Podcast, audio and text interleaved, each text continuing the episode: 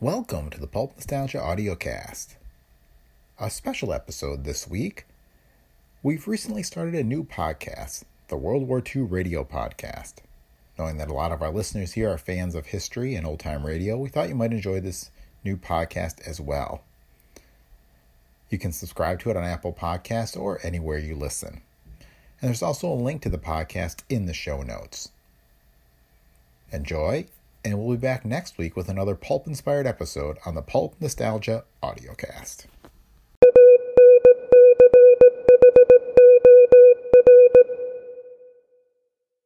Welcome to the World War II Radio Podcast. This is our first full episode, so a quick introduction. The goal of this podcast is to deliver radio broadcasts as you would have heard them 80 years ago during the days of World War II. Our episodes will be a mix of entertainment, news, and other information. You'll hear each episode as close to the original date as possible, with some additional bonus episodes thrown in that, that include related content.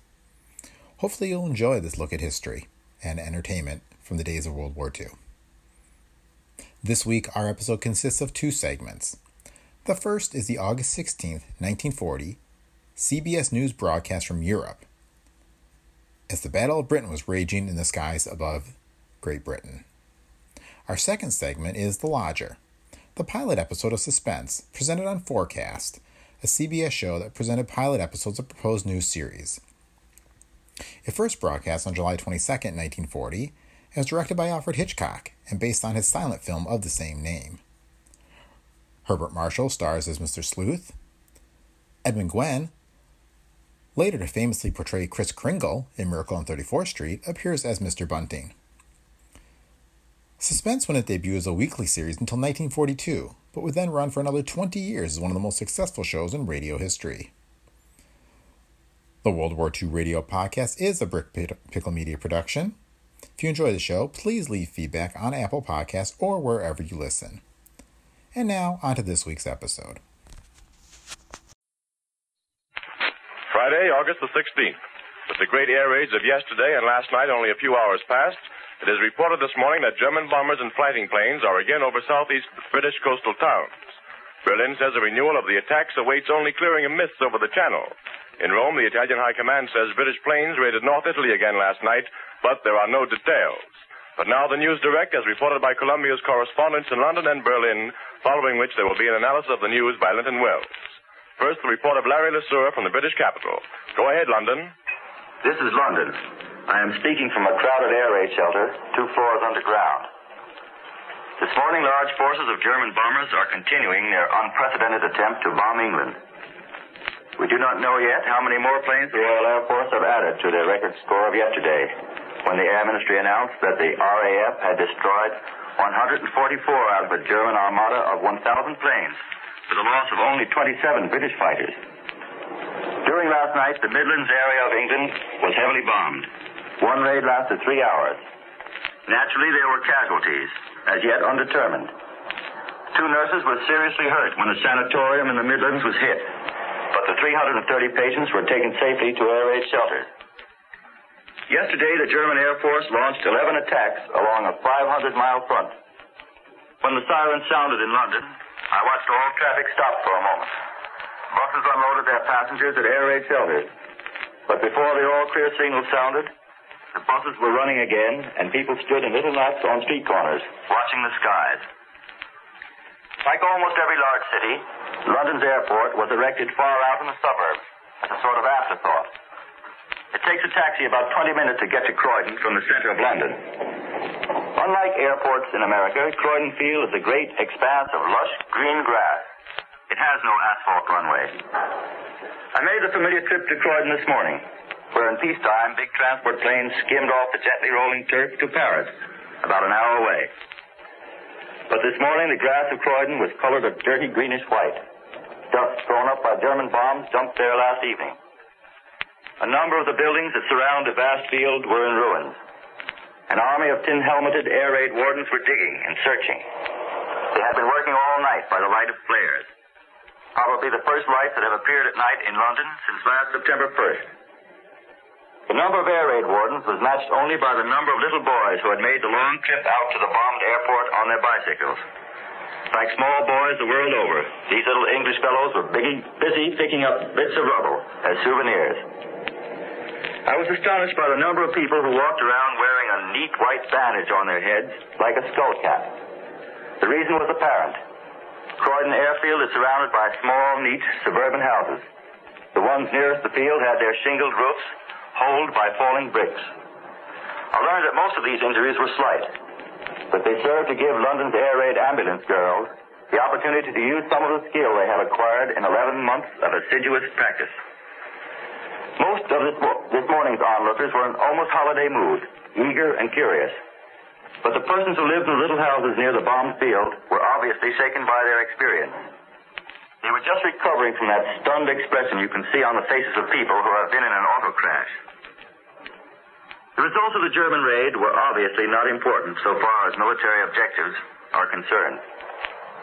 It was more in the nature of a spectacular feat, probably intended to demonstrate that the air defenses of London can be penetrated at will. If this were the German object, they obviously succeeded. But if they figured to break the morale of the London populace, they have just as obviously failed. For even those people wearing the skull caps, the white bandages, managed to grin very often. Yesterday, they were obscure suburbanites. Today, they are heroes in the eyes of their neighbors. This is Larry LeSueur returning you to CBS in New York.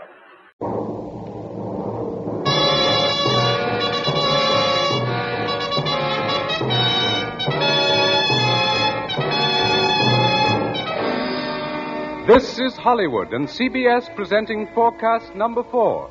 Herbert Marshall, directed by Alfred Hitchcock in the first program of a proposed new series entitled Suspense.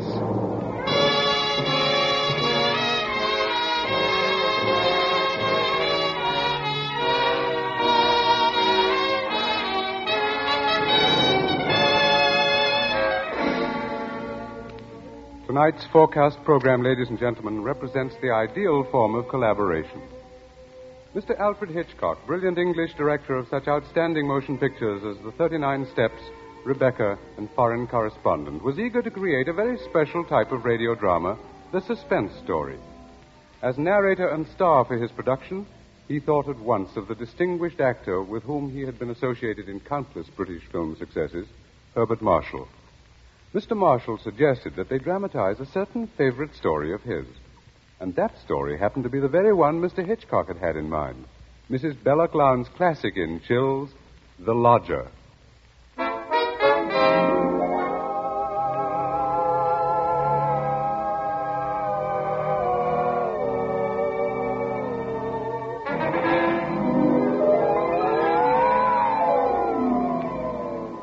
The Lodger is a work of fiction which springs from recorded fact. A story which begins in the year 1888 in London. A London terrorized by the fifth in a succession of recent murders. It was believed that these deeds were the work of one person, a tall, gaunt figure in a black Inverness cape, carrying a small, narrow bag.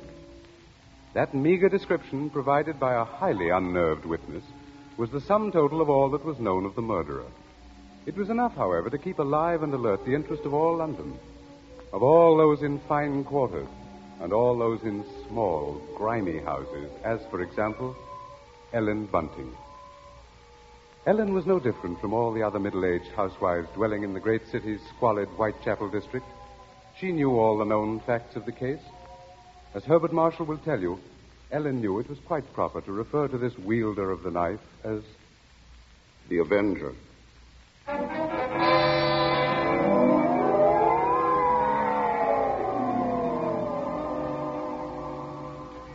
course, Ellen Bunting was far more concerned with her personal problems than with thoughts of the Avenger. Yet the case of that strange, elusive killer quite often forced all other matters from her mind. There was that mad, meaningless scheme he seemed to follow. All his victims, for example, had been women. All had been young, attractive, and, oddly enough, blonde. But Ellen could no more understand the motive for his brutal slashings than could the police. This night, she and her husband, Robert Bunting, sat before their fireplace reading the newspaper account of the latest murder. The Avenger had struck again.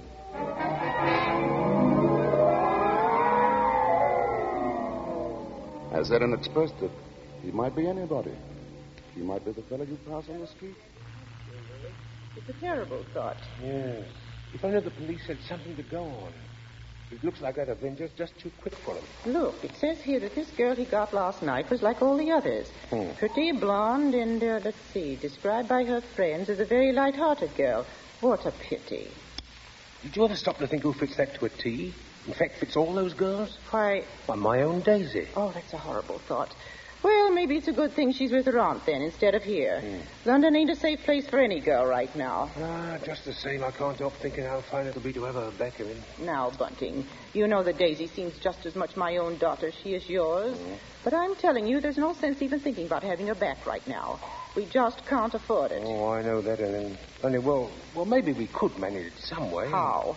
Haven't I scrimped myself half crazy trying to keep us going?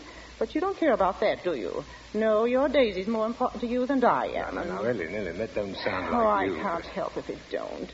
What are we going to do? Tell me that. We'll get along, dear. Something will turn up. Oh, we haven't had a lodger for months. Nobody even comes to look at the room anymore. Yes, but things will work out, Ellen. Oh, they ain't never going to work out.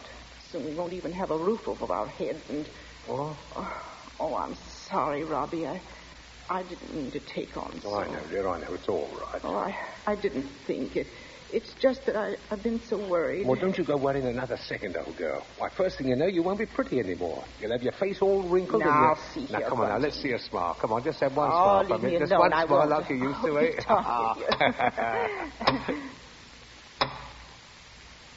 Well, who do you suppose that could be? Late for visitors. I.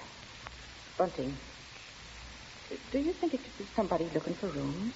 Well, it might be. Want me to go to the door? No, I'll go. Oh, You just stay here. yes, all right. Now, be sure you get a good look at the rooms before you let them in, dear.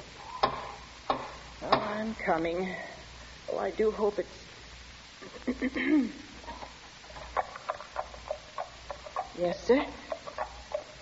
Is it not true that you let lodgings? Yes, sir. Uh, uh, won't you come in, sir? Thank you. Uh, could I, uh, could I take your cape, sir? There's no need. Now, I, um, I'm looking for a quiet room. It must be quiet. Oh, we have that, sir. Above all, our, our house is quiet. Uh, your bag, sir. May I take it? No, I'll hold it. You'll be so good as to show me the room, please. Oh, oh, yes, uh, yes, sir. It's right up these stairs, sir. Uh, this way. Thank you.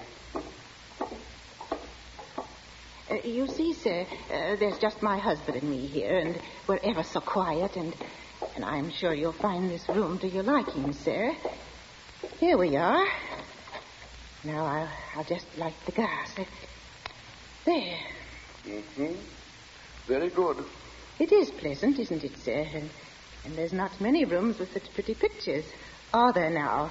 We've had them in the family for years, sir, and... Pictures interest me very little. You- You see, what really impresses me about the room is the very simplicity of it, the, um, the bareness. Uh, yes, sir.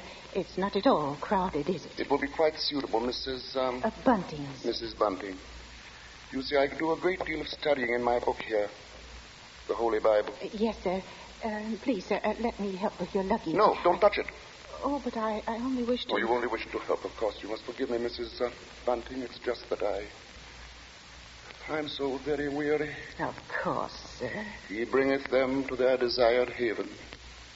Beautiful words, Mrs. Bunting. Indeed they are, sir. And now at last I have found my haven of rest. Yes, sir. Then, then you'll be taking the room. Let us see now.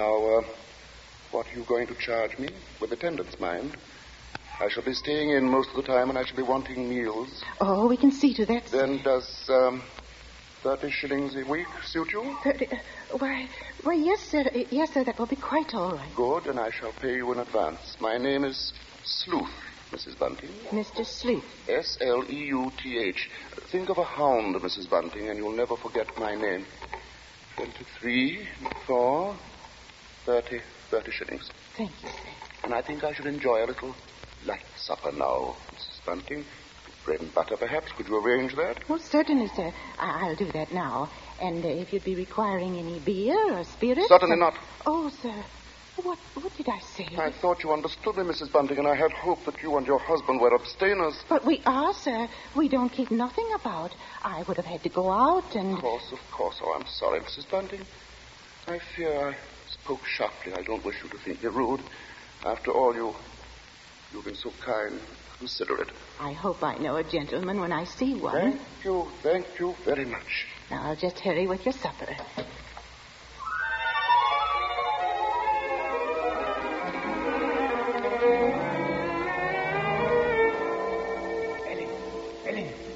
The room? Oh, don't bother me now. I have to get him some supper. What do you mean? Come to the kitchen where he won't hear us. He took it, Ellen? Yes, He took the room? Yes, we're all right now. Look, 30 shillings. A week in advance. Oh, it's wonderful, wonderful. And Ellen, do you see what this means? Yes, you can have Daisy now. Yes. Uh, here, Bunting, warm that teapot and put some tea leaves. Righto, righto. Yeah, do you know something, old girl? We're not going to worry too much about Daisy being in danger of that Avenger fella. Whatever do you mean, Robbie? Well, she's not a girl who takes a drink, you know. Um, what's that to do with it, please? Oh, something I read in the paper while you was upstairs with the gentleman. They just found out that every one of the Avenger's victims had been drinking. They figured he must be some kind of a rabid abstainer. What a peculiar chap. Now hurry, Bunting, please. Yes. Two thoughts, two thoughts only governed Ellen's mind. The lodger's light supper and her own good fortune at having such a lodger. Mr. Sleuth was an eccentric sort, but then he was such a gentleman, so quiet, so very religiously inclined. She started up a staircase to Mr. Sleuth's room, her husband at her side. Won't we know how to be safe, though, once Daisy's back in London, eh? We'll see she stays closer than the house, hmm? Well, I'll be downstairs. Hurry up with his supper, old girl. She has cast down many wounded from her. Yea, many strong men have been slain by her. Come in. And to know the wickedness of folly. Why, Mr. S- Yes. What is it? those pictures. Those pretty girls. You've turned all their faces to the wall.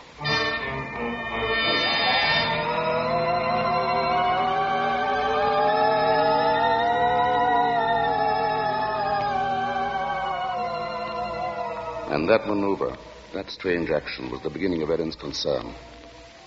Soon there came to her a recollection of the black Inverness cape, the small, narrow bag, the urgent matter of alcoholic drink. And these details began to shape themselves into a pattern which grew more disturbing with each passing hour. The day following, the lodger did not leave the upstairs room once, nor did he leave the next day. And the oddness of this took its place in the pattern. Then, too, the approaching arrival of Daisy, her stepdaughter, added to her concern. On the second night, her sleep was restless with vague, horrifying images. And so, when she heard the first stealthy footsteps outside her bedroom, she was instantly awake. Tensely, she followed those steps downstairs, down the hallway. She heard the front door open, and then click shut. Utter stillness fell upon the house. And outside the streets were so silent she could hear distinctly the clock from a church tower a mile away toll the hour. In her troubled frenzy, she pictured a lone figure plodding through the deep fog, moving quietly, stealthily, stalking, searching, finding.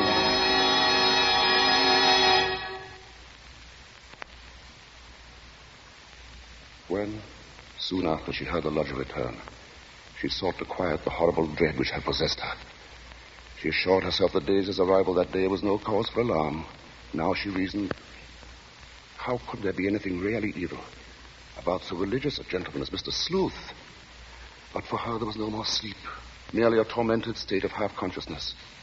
A state which suddenly dropped from her shortly after daybreak.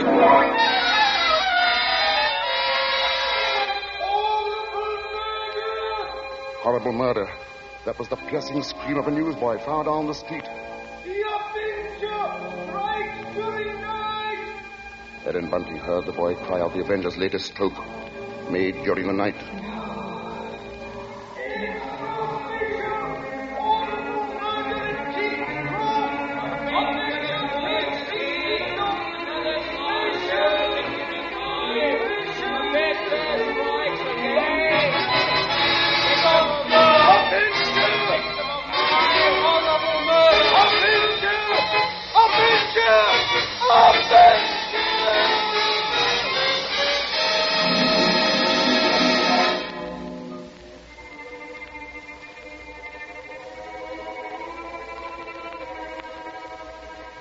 Ellen's first glimpse that morning of the gray-faced lodger brought the sleepless night's warm terror full to the surface.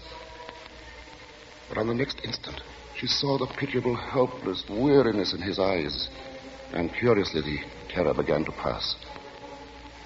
She found that she was hoping desperately that her fears were unfounded. Earlier, she had determined to tell Bunting of the awful convictions in her mind. Now, however, she felt she must be certain. Certain before she spoke to a soul. She knew there was one thing she must examine. That was the lodger's single piece of luggage. She'd thought of it often. What could it hold? Not much in the way of clothing, surely. It was too small, too, too narrow. It was more like a case. A case for a knife. It was along toward noon that Ellen found her opportunity to search the lodger's room. Soon after Bunting left to meet Daisy, Mr. Sleuth himself walked from the house. Ellen watched the tall, thin figure in the black Inverness cape disappear down the street, and then she rushed upstairs, into the room. Quickly, she moved to the closet. It was no different from what it had always been, utterly empty. She found nothing under the bed. She went then to the chest of drawers against the wall. She opened the top drawer and found inside nothing but a frayed shirt, two handkerchiefs. The next drawer, underclothes, socks. The next empty. There remained then only one possible place for the small, narrow bag, the bottom drawer, and it was locked. Tugging at the drawer, she heard suddenly the opening of the front door downstairs. Panic stricken, she rushed out of the room and down the hall to the head of the stairs. Upstairs, Ellen. Ellen, Daisy's here. Oh, Mother Ellen, it's so good to see you. And well, whatever's the matter? Yes, you've gone quite white. Oh, well, I, I'm all right. I, I wasn't expecting you so soon. Oh, you don't know how fine it is to be back, Mother Ellen. Oh, the country's all right in its way, but there's nothing like London now, is there? No, no, there isn't. But as long as that Avenger's about, I can see we're going to have to do something about these blonde locks, eh, Ellen? Oh, don't worry about that. I'll dye 'em maybe, or, or just pin 'em under my hat. Daisy, I, I might as well get you settled. oh, now, Father, isn't that just like her? She's straight to the point, and no point. Why, I'll bet a sixpence you'll have a dust cloth in your head before you've got your coat off.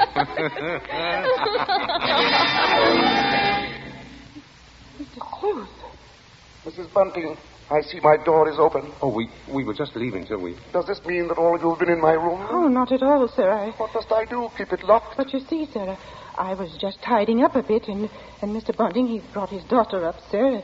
She, she just arrived. This is Daisy, sir. Pleased to meet you, sir. Uh, she, she, she's been away for quite a long while, you see, Mr. Sleuth, and that, that, that's, that's why we're a bit excited, you might say. Yes, you must have been surprised when you came in, hearing us laughing and carrying on that way. Yes, yes, I must say I was. However, Miss uh, Daisy, there are all types of joy, are there not? Yes. I'm sure there are. The despicable evil joy of the abandoned and the divine happiness of the blessed. A vast difference, that. You do understand me, don't you? Why, yes, sir. Yes, Mr. I devoutly hope so, Miss Daisy. Nowadays, there are so very few young women like yourself who do. In fact, I, I all but despaired ever of finding one. If, if you'll excuse us now, sir, we'll, we'll be getting Daisy's things put away. Of course, Mrs. Bunting, and I must be getting to my room. Believe me, Miss Daisy, it's been a revelation to meet you. Oh, thank you, sir. I'm sure we shall have much to discuss. He's a queer one, all right. But such a gentleman, isn't he?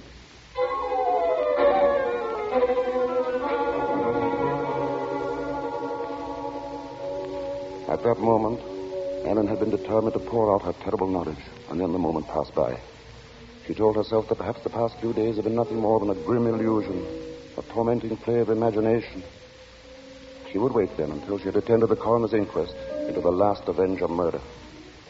There, perhaps, she could hear evidence to disprove all her fears, to assure her there was no earthly harm in Daisy being so near the lodger.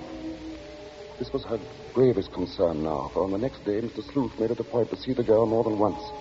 And fearfully, Ellen saw that Daisy welcomed his visits. As Ellen was preparing to step out to the inquest, she heard once more the voices of her stepdaughter and the lodger coming to her through the kitchen door. She hesitated before entering. Tense, strangely apprehensive. I do believe, Mrs. Sleuth, I've never known a gentleman with such funny ideas. oh, Mother Ellen, you should hear what Mr. Sleuth was just saying. Perhaps, Daisy, you would excuse yourself and... He thinks people, and especially girls, should spend all their time praying. I sought to explain, Mrs. Bunting, that all women are placed on this earth filled with evil. They therefore must struggle constantly to find the paths of righteousness. Why, Mr. Sleuth, you mean a girl's not to enjoy life at all? Not to have fun?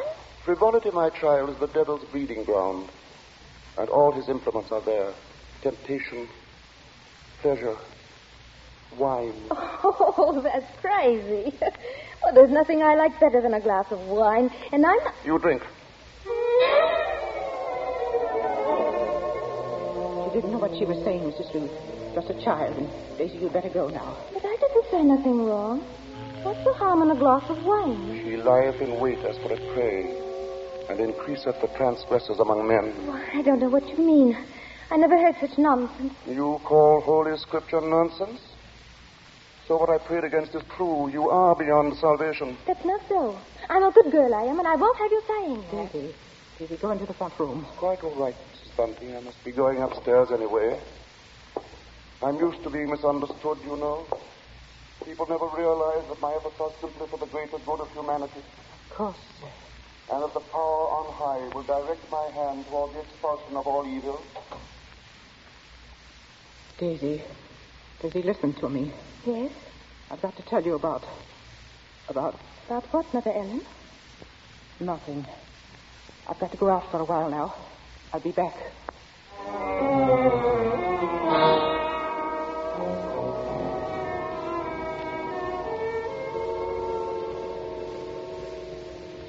The moment to reveal the secret horror had come again and passed.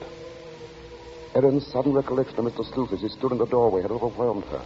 She must give him this last chance, this last frantic search for disproving evidence, this trip to the inquest. If that chance should fail, then she would tell Bunting or the police. So, with the knowledge that Bunting was left in the house to look after Daisy, she boarded the underground train bound for the coroner's court. But as the train pulled away from the station, a new torture came to her, began to mount in her mind. It was the sudden realization that provided Sleuth was the murderer, she was equally responsible for his crimes. She had been giving him protection. Protection, protection, protection, protection, protection. If anything should happen to Daisy, she would be equally guilty. Guilty, guilty, guilty, guilty, guilty. Fully as guilty as the Avenger.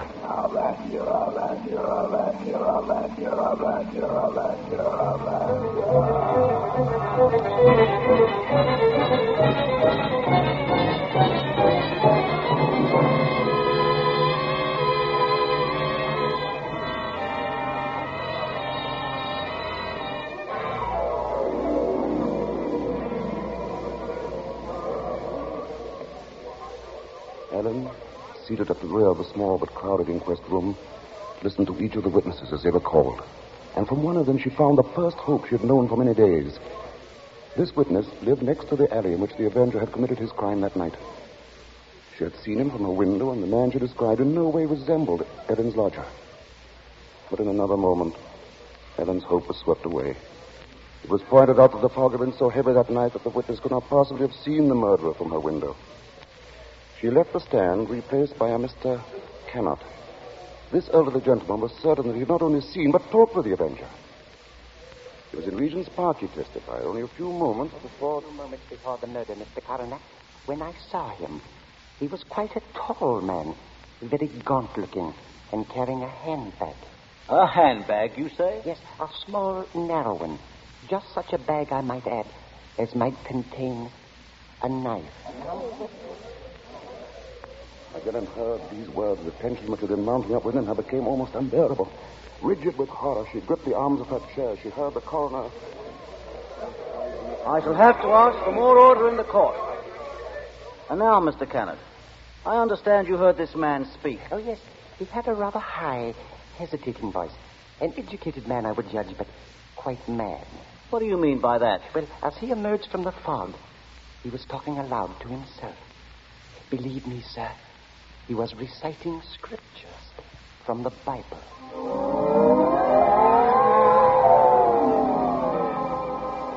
Scriptures from the Bible. Horrified, Ellen rose from her seat, only half hearing the confusion about her. Are you asking us to believe? I would say, Mr. Kennett, that the man we're looking for would be least of all a religious man. And that's where you're in error, Mr. Coroner. The religious note is the very key to the case. Very interesting. That'll be all, Mr. Cannon. Uh, just a moment, sir. Don't you understand? The man you're after must be a religious maniac. That's the only explanation possible. You will please stand down. The court was dismissing the very truth. Ellen knew that now. She would no longer keep silent. Her hands shot forth and she screamed. I, I want to say. Ellen Bunting, on the verge of speaking, had fainted. And then, when she was revived a few moments later, she said nothing. Her brain was in too great a turmoil, her nerves too shocked. Like one in a dream, she allowed herself to be led from the courtroom. The voices of spectators were only vague sounds to her. Oh, she was going to say something. Yes, it was hysterics. They... Yeah, that bit about the knife. Yeah, the knife. The knife. The knife. As Ellen Bunting proceeded homeward, the remarks from the spectators remained in her mind. She heard them over and over. Yeah, that bit about the knife. The knife. Just such a bag as might contain a knife. A. We'll see she stays closer in the house, eh? No harm in being safe. Direct my hand toward the expulsion of all evil.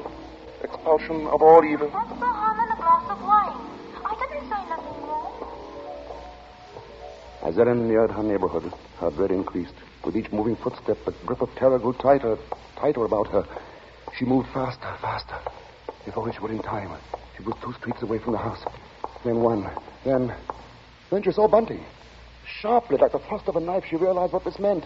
Daisy was left alone with the lodger.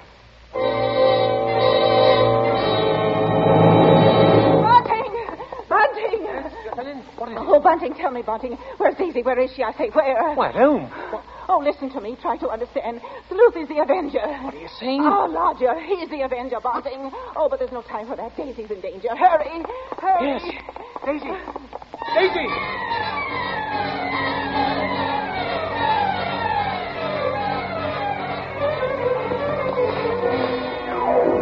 Here we are, Bunting. Here we are. Daisy! Oh, Daisy! Daisy, you? I look in the kitchen, Bunting. You try the sitting room. Daisy! Daisy! Where are you, Daisy? Answer me! Daisy! Oh, By the bedroom. jeez, she's not here. What about the dining room? Look, she's not there. She's not downstairs. Then there's just his room.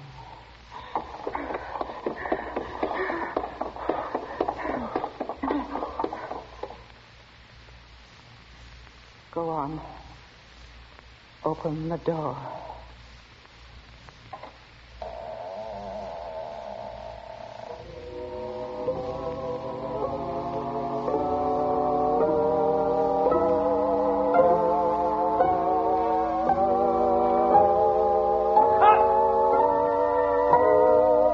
Okay, Mr. Hitchcock. Crack, cut, and clear. Did you say cut? What's the idea, Hitch? I've a few more lines to do. As Mr. Marshall, the narrator, you have, not as Mr. Sleuth, the lodger. Hitch, you can't stop the play right here. It isn't fair, you know. Why isn't it, Bart? What more is there to say? But Mr. Hitchcock, won't people want to know what Bunting and me found in the room? All right, Ellen. What precisely did you find? Well, uh, nothing, sir. There. You see? Nothing. No lodger, no Bible. And that locked dresser drawer. What about that? We unlocked it, sir. And what was in it? Nothing, sir. You are certain, Mrs. Bunting? Oh, oh, you gave me quite a turn, Mr. Sleuth. I mean, Mr. Marshall. Uh, yes, sir, I'm sure, sir. There was nothing. Well, begging your pardon, Mr. Hitchcock, but don't you think we'd better just mention about Daisy? I don't know, Bunting. What do you think we ought to say? Oh, just that the reason she wasn't in the house when Ellen and me got there was, well, she'd gone out for a walk, that's all. Did she enjoy it? Oh, very much, sir. Made it to King's Cross and back in just under an hour, sir. Splendid time, Bunting. Well, there you are, Bart. There's the story. Now, wait a minute, Mr. Hitchcock. You can't do that. That's not the story. Of course it's not. Now, look here, Hitch. Here's the fellow who composed and conducted all our music, Wilbur Hatch. He wants to know about this, too. Everybody does. All right, Bart. What is it they want to know? What became of Mr. Sleuth? Oh, him. Why, he left that afternoon. They never saw him again. And now I think we ought to say something about the Columbia Mr. forecast so Hitchcock, far. sir, will you please... Stop him, uh, Mr. Marshall. Hitch, listen to me. Yes? What is it? They want to know when the Avenger finally was caught. Oh, well, let me ask you something, Bart. Are you acquainted with Loretta Young? Yes, what's that got to do with it? Well, in next week's Columbia Preview series, Miss Young will take the starring role in the drama of an American Red Cross nurse. That's good news, isn't it? Oh, that's great. But now listen, Hitch, you've just got to tell that audience exactly when and how Mr. Sleuth was caught. Caught? Why on earth should he be caught? Why? Well, he was the Avenger, wasn't he? Was he?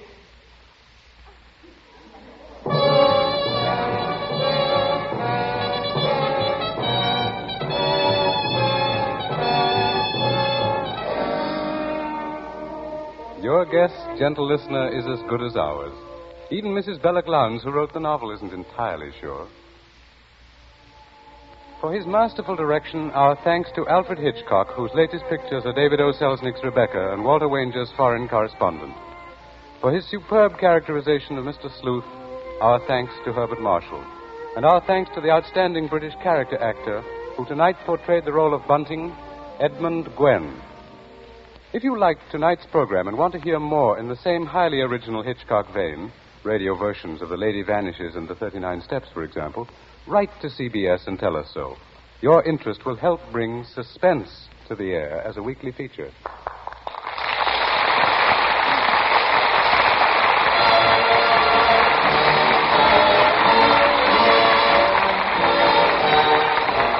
Forecast next week presents from Hollywood Loretta Young in Angel, first of a proposed series based on the adventures and the romance of a typical Red Cross nurse.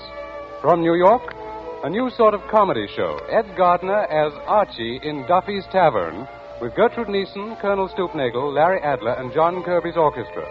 Don't miss Forecast at this hour next week.